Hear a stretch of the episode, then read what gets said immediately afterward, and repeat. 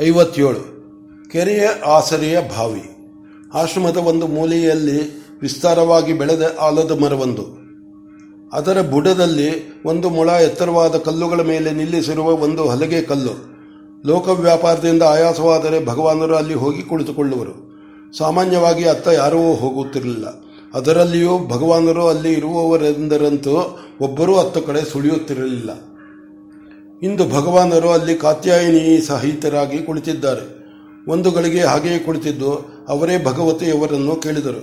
ಕಾತ್ಯಾಯಿನಿ, ನಿನಗೇನು ಆಸೆ ಇದೆ ಆಕೆಯು ಹೇಳಿದಳು, ನಿಮ್ಮ ಸೇವೆ ಮಾಡುವುದೊಂದು ಬಿಟ್ಟು ಇನ್ನೇನೂ ಆಸೆ ಇಲ್ಲ ಮೈತ್ರೇಯಿಯಂತೂ ಬ್ರಹ್ಮವಾದಿನಿ, ಅವಳ ಬಾಯಲ್ಲಿ ಇಂತಹ ಮಾತು ಶೋಭಿಸುತ್ತದೆ, ಆದರೆ ನೀನು ಹಾಗಲ್ಲ.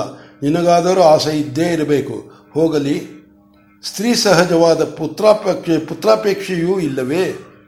ಕಾತ್ಯಾಯಿನಿಯು ನಕ್ಕು ಬಿಟ್ಟಳು ನಗು ನಿಂತ ಮೇಲೆ ಹೇಳಿದಳು, ದನಿಯಲ್ಲಿ ತಾರುಣ್ಯದ ಸರಳತೆ ಇರಲಿಲ್ಲ. ಪ್ರೌಢೆಯ ಗಾಂಭೀರ್ಯ ತಾನೇ ತಾನಾಗಿತ್ತು. ನಿಜವಾಗಿ ಹೇಳಬೇಕೆಂದರೆ, ನನಗೆ ಮಕ್ಕಳಾಗುವುದೆಂದು, ಮಕ್ಕಳು ಆಗುವೆವೆಂದು ಗಾಬರಿ. ಮಗುವಾದರೆ ನಾನು ಅದರ ಕಡೆ ತಿರುಗುವುದೇ, ನಿಮ್ಮ ಸೇವೆ ಮಾಡುವುದೇ, ಮಕ್ಕಳಾದರೆ ನನಗೆ ಎರಡು ಕಣಕದ ದಾಸಯ್ಯನ ಗತಿ ತಪ್ಪುವಂತಿಲ್ಲ. ಆದ್ದರಿಂದ ನನಗೆ ಮಕ್ಕಳು ಅಲ್ಲ ಮಗನಾಗಲಿ, ಮಗಳಾಗಲಿ ಬೇಡ. ನಿಮ್ಮ ಕೈ ಹಿಡಿದು ನಿಮ್ಮ ಮನೆಗೆ ಬಂದದ್ದು ತಡ.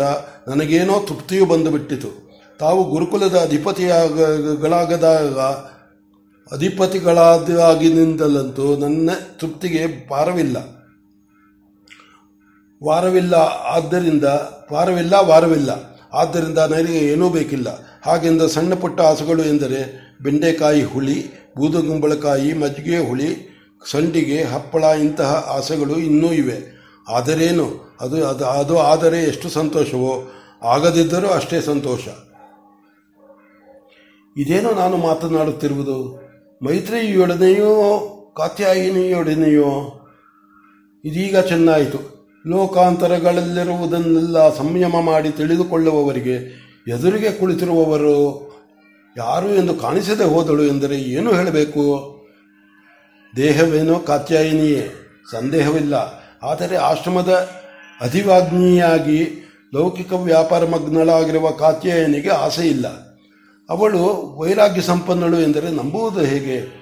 ಧರ್ಮಪತ್ನಿಯ ಸಾಧ್ಯ ವಿಷಯವನ್ನು ಕುರಿತು ಹೇಳುವುದೇ ಹೇಳಿದರೆ ಸರಿ. ಭವಿಷ್ಯವನ್ನು ಹಾಗೆ ರೂಪಿಸಬೇಕು, ಹೀಗೆ ರೂಪಿಸಬೇಕು ಎಂದರೆ ನಮಗೆ ಅರ್ಥವಾಗುತ್ತದೆ.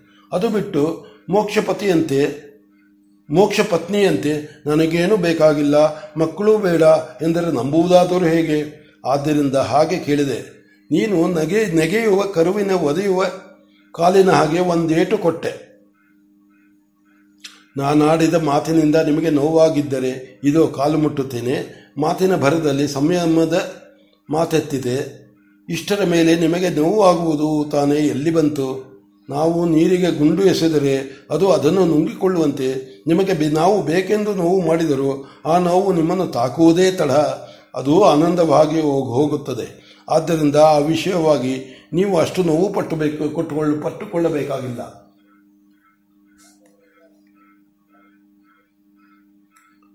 ಅಲ್ಲ ಕಾತ್ಯಾಯಿನಿ, ಭೂಮಿಗೆ ಏನು ಹಾಕಿದರೂ ಅದು ಅದನ್ನು ಅಕಸ್ಮಾತ್ ಮಾಡಿಕೊಳ್ಳುತ್ತದೆ.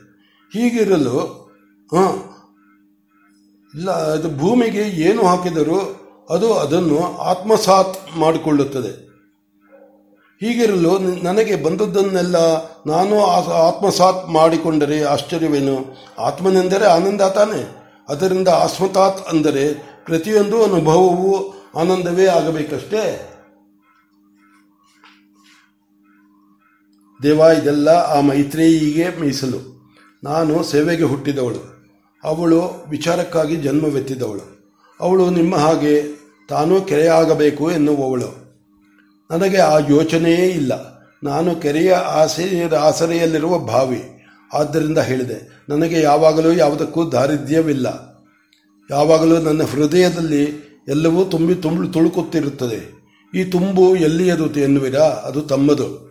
ತಮ್ಮ ಹೃದಯದಲ್ಲಿ ಅದಾಗಬೇಕು, ಇದಾಗಬೇಕು, ಅದಿಲ್ಲ, ಇದಿಲ್ಲ ಎಂಬ ಆಸೆ ಇದ್ದರೆ ನನ್ನ ಹೃದಯದಲ್ಲೂ ಇರುತ್ತಿತ್ತು.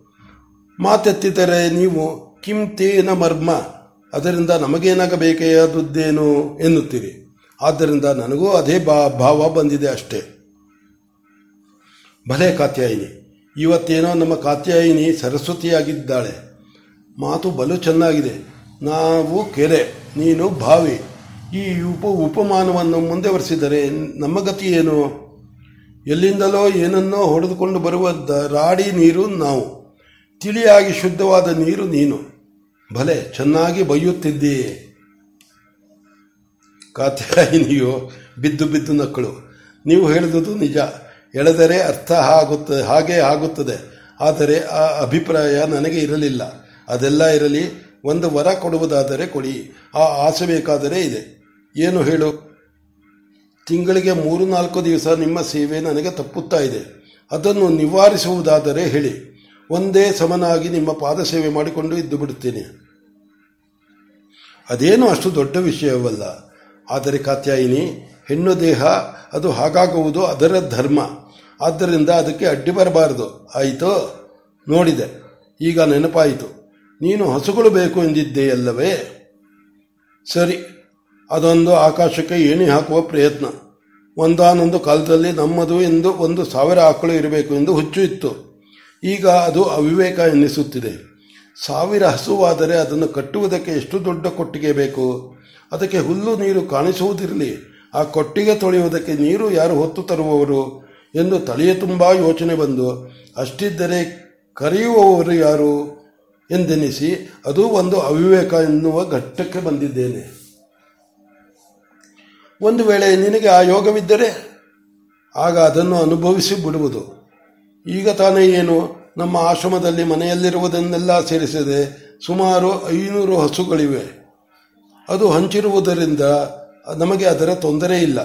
ಎಲ್ಲ ಒಟ್ಟುಗೂಡಿದರೆ ಅಬ್ಬಾ, ಅದೆಲ್ಲ ಇಲ್ಲದ ಕಷ್ಟ. ನಿಮ್ಮ ಬಾಯಲ್ಲಿ ಬಂದರೆ ಯಾವ ಕೆಲಸವಾಗಲಿ ಆಗದೆ ಹೋಗುವುದಿಲ್ಲ. ಆದ್ದರಿಂದ ಸಾವಿರ ಹಸು ಬರುವ ಯೋಗವಿದೆ ಎಂದು ತೋರುತ್ತದೆ. ಬರಲಿ. ಆದರೆ ಅವು ಸುಖವಾಗಿರುವಂತೆ ಏನು ಮಾಡಬೇಕು ಎಂದು ಇವತ್ತಿನಿಂದ ಯೋಚಿಸುತ್ತೇನೆ. ಆಗ ಆಗಲೇ ಹೇಳಿದೆಯಲ್ಲ, ಆಶ್ರಮವಾಸಿಗಳಿಗೆಲ್ಲ ಹಂಚಿಬಿಡುವುದು ಎಂದು ಹಾಗೆ ಮಾಡಿದರಾಯಿತು. ಕಷ್ಟ ತಪ್ಪಿಸಿಕೊಳ್ಳುವುದಕ್ಕೆ ಅದು ಒಳ್ಳೆಯ ಉಪಾಯ. ಈಗ ನಾನು ಮಕ್ಕಳಿಗೆ ಅದೇ ಉಪಾಯ ಮಾಡಿರುವುದು. ಬಿಳಿಯ ಮಗುವನ್ನು ಎತ್ತುಕೊಳ್ಳಬೇಕು ಎನ್ನಿಸಿದರೆ, ಬಿಳಿಯ ಮಗು ಇರುವವರ ಮನೆಗೆ ಹೋಗುತ್ತೇನೆ. ಅದನ್ನು ಎತ್ತುಕೊಂಡು ಆಟವಾಡುತ್ತಿದ್ದು ಹೊರಟು ಬರುವುದು. ಹೀಗೆ ಕೆಂಪು ಮಗು, ಕರಿಯ ಮಗು, ರೂಪವಂತ ಮಗು, ಕುರುಪಿ ಮಗು ಅಷ್ಟೇನು. ಈ ಆಶ್ರಮದಲ್ಲಿರುವ ಮಕ್ಕಳೆಲ್ಲ ನನ್ನವೇ ಮಾಡಿಕೊಂಡು ಸುಖವಾಗಿದ್ದೇನೆ. ಆದರೆ ಹಸುಗಳ ವಿಚಾರ ಹಾಗಲ್ಲ. ನಮ್ಮದು ಎಂದರೆ ನಮ್ಮದೇ ಆಗಿರಬೇಕು. ಅದರ ಸ್ವಾಮಿತ್ವದ ವಿಷಯದಲ್ಲಿ, ವಿನಿಯೋಗದ ವಿಷಯದಲ್ಲಿ ಇನ್ನೊಬ್ಬರು ಕೈ ಹಾಕುವಂತಿರಬಾರದು. ಆಗಲಿ, ಬರಲಿ, ಯೋಚಿಸೋಣ.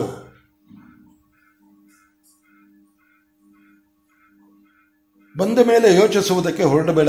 ಬರುವ ವೇಳೆಗೆ ಯೋಚನೆ ಮಾಡಿಟ್ಟರು. ಅದು ನ್ಯಾಯ. ನೀವು ಬರುತ್ತದೆ ಎಂದರೆ ಬಂದೇ ಬಿಡುತ್ತದೆ. ಆದರೆ ನೀವು ಬರುತ್ತದೆ ಎಂದಿಲ್ಲವಲ್ಲ? ಬರಲಿ ನಾನು ಎಂದು ನಾನೂ ಬಲವಂತ ಮಾಡುತ್ತಿಲ್ಲವಲ್ಲ?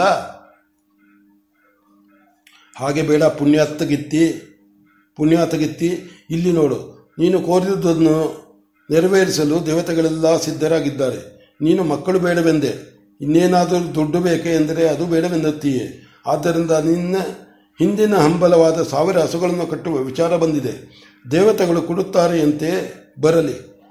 ಬರಲಿ ಎನ್ನು. ತಮ್ಮ ಅಪ್ಪಣೆಗೆ ಯಾವಾಗಲೂ ಪ್ರತಿ ಇಲ್ಲ ಬರಲಿ ಎನ್ನುತ್ತೇನೆ. ಆದರೆ ಬರುವಾಗ ಒಂದು ನಿಬಂಧನೆಯಿಂದ ಬರಬೇಕು. ಏನು ಆ ನಿಬಂಧನೆ ಹೇಳು ಹೇಳು. ಇಷ್ಟು ಸಾವಿರ ಆಕಳು ನಮಗೆ ಸಂತೋಷವಾಗುವ ಹಾಗೆ ತಾವಾಗಿ ನಾವು ಹೋಗಿ ಕೇಳಿದರೆ ಅಲ್ಲ, ತಾವಾಗಿ ಬರಬೇಕು. ಜೊತೆಗೆ ಅವು ಬಂದದ್ದಕ್ಕೆ ನಮಗೆ ಕೊಂಚವೂ ಆಯಾಸವಾಗಬಾರದು. ಇಲ್ಲಿ ಸಂತೋಷವೆಂದರೆ ನಿಮ್ಮ ಸಂತೋಷವಲ್ಲ ಕಾತ್ಯಾಯಿನಿ. ನಾನು ಕಾತ್ಯಾಯಿನಿ ಸಂತೋಷವಲ್ಲ. ಕಾತ್ಯಾಯಿನಿ ನಾನು ಕಾತ್ಯಾಯಿನಿ ನಾನು. ನಾನು ಹೇಳುವ ಸಂತೋಷ, ಆ ಸಾವಿರ ಹಸುಗಳು ಬಂದು, ಬಂತು ಎಂದು ನಮ್ಮ ಕಣ್ಣಲ್ಲಿ ಒಂದು ತೊಟ್ಟು ನೀರು ಬರಬಾರದು. ನಮ್ಮ ಮೈಗೆ ಎಳ್ಳಷ್ಟು ಆಯಾಸವಾಗಬಾರದು. ಭಲೆ ಒಳ್ಳೆಯ ನಿಬಂಧನೆಯನ್ನೇ ಹಾಕಿ ಹಾಕಿದೆ. ದೇವತೆಗಳು ಈ ನಿಬಂಧನೆಗೂ ಒಪ್ಪಿ ಸಾವಿರ ಹಸುಗಳನ್ನು ಕೊಟ್ಟರೆ ಆಗ ಏನು ಮಾಡುತ್ತೀ? ಹೌದು ನೋಡಿ. ನೀವು ಈ ಮಾತು ಕೇಳಿದುದರಿಂದ ಅದು ನೆನಪಾಯಿತು. ಆ ಹಸುಗಳು ನಮ್ಮಲ್ಲಿ ಇರುವವರೆಗೂ ಅದಾಗಲಿ, ಕರುಗಳಿಗಾಗಲಿ ರೋಗ ರುಜಿನಗಳಿಂದ ನರಳಬಾರದು. ಅವುಗಳಿಗೆ ಯಾವಾಗಲೂ ಹುಲ್ಲು, ನೀರು ಸಮೃದ್ಧವಾಗಿರಬೇಕು. ಅಂದರೇನು? ಒಂದೇ ಮಾತಿನಲ್ಲಿ ಅವುಗಳಿಂದ ನಮಗಾಗಲಿ, ನಮ್ಮಿಂದ ಅವುಗಳಿಗಾಗಲಿ ಯಾವ ರೀತಿಯಿಂದಲೂ ಎಳ್ಳಷ್ಟು ತೊಂದರೆ ಇರಬಾರದು. ನಿಮ್ಮ ನಿಬಂಧನೆಗಳೆಲ್ಲ ಮುಗಿಯಿತೋ ಇನ್ನೂ ಇದೆಯೋ? ಅಷ್ಟೇ ಆಗಲೇ ಹೇಳಿದೇನಲ್ಲ ನಮ್ಮಿಂದ ಅವಕ್ಕೆ ಅವುಗಳಿಂದ ನಮಗೆ ಪರಸ್ಪರ ಸಂತೋಷವಾಗುತ್ತಿರಬೇಕಲ್ಲದೆ, ಯಾವ ರೀತಿಯಲ್ಲೂ ಪರಸ್ಪರ ಆಯಾಸವಾಗಬಾರದು. ಇನ್ನೂ ಯೋಚಿಸಿ ನೋಡು. ಏನು, ನೀವೇ ವರ ಕೊಡುವ ಹಾಗೆ ಕೇಳುತ್ತಿದ್ದೀರಲ್ಲ? ಹೌದು, ದೇವತೆಗಳ ಪರವಾಗಿ ನಾನು ತಥಾಸ್ತು ಎನ್ನುವೆ. ಹಾಗೆಂದರೆ ಅಂದು ಬಿಡಿ. ಕಾತ್ಯಾಯಿನು ಎದ್ದು ಸಾಷ್ಟಾಂಗ ನಮ ಪ್ರಣಾಮ ಮಾಡಿದಿ, ಮಾಡಿ ಎದ್ದು ನಿಂತು ಕೈ ಮುಗಿದಳು. ಭಗವಾನರು ಎದ್ದು ನಿಂತು ಗಂಭೀರವಾಗಿ ತಥಾಸ್ತು ಎಂದರು.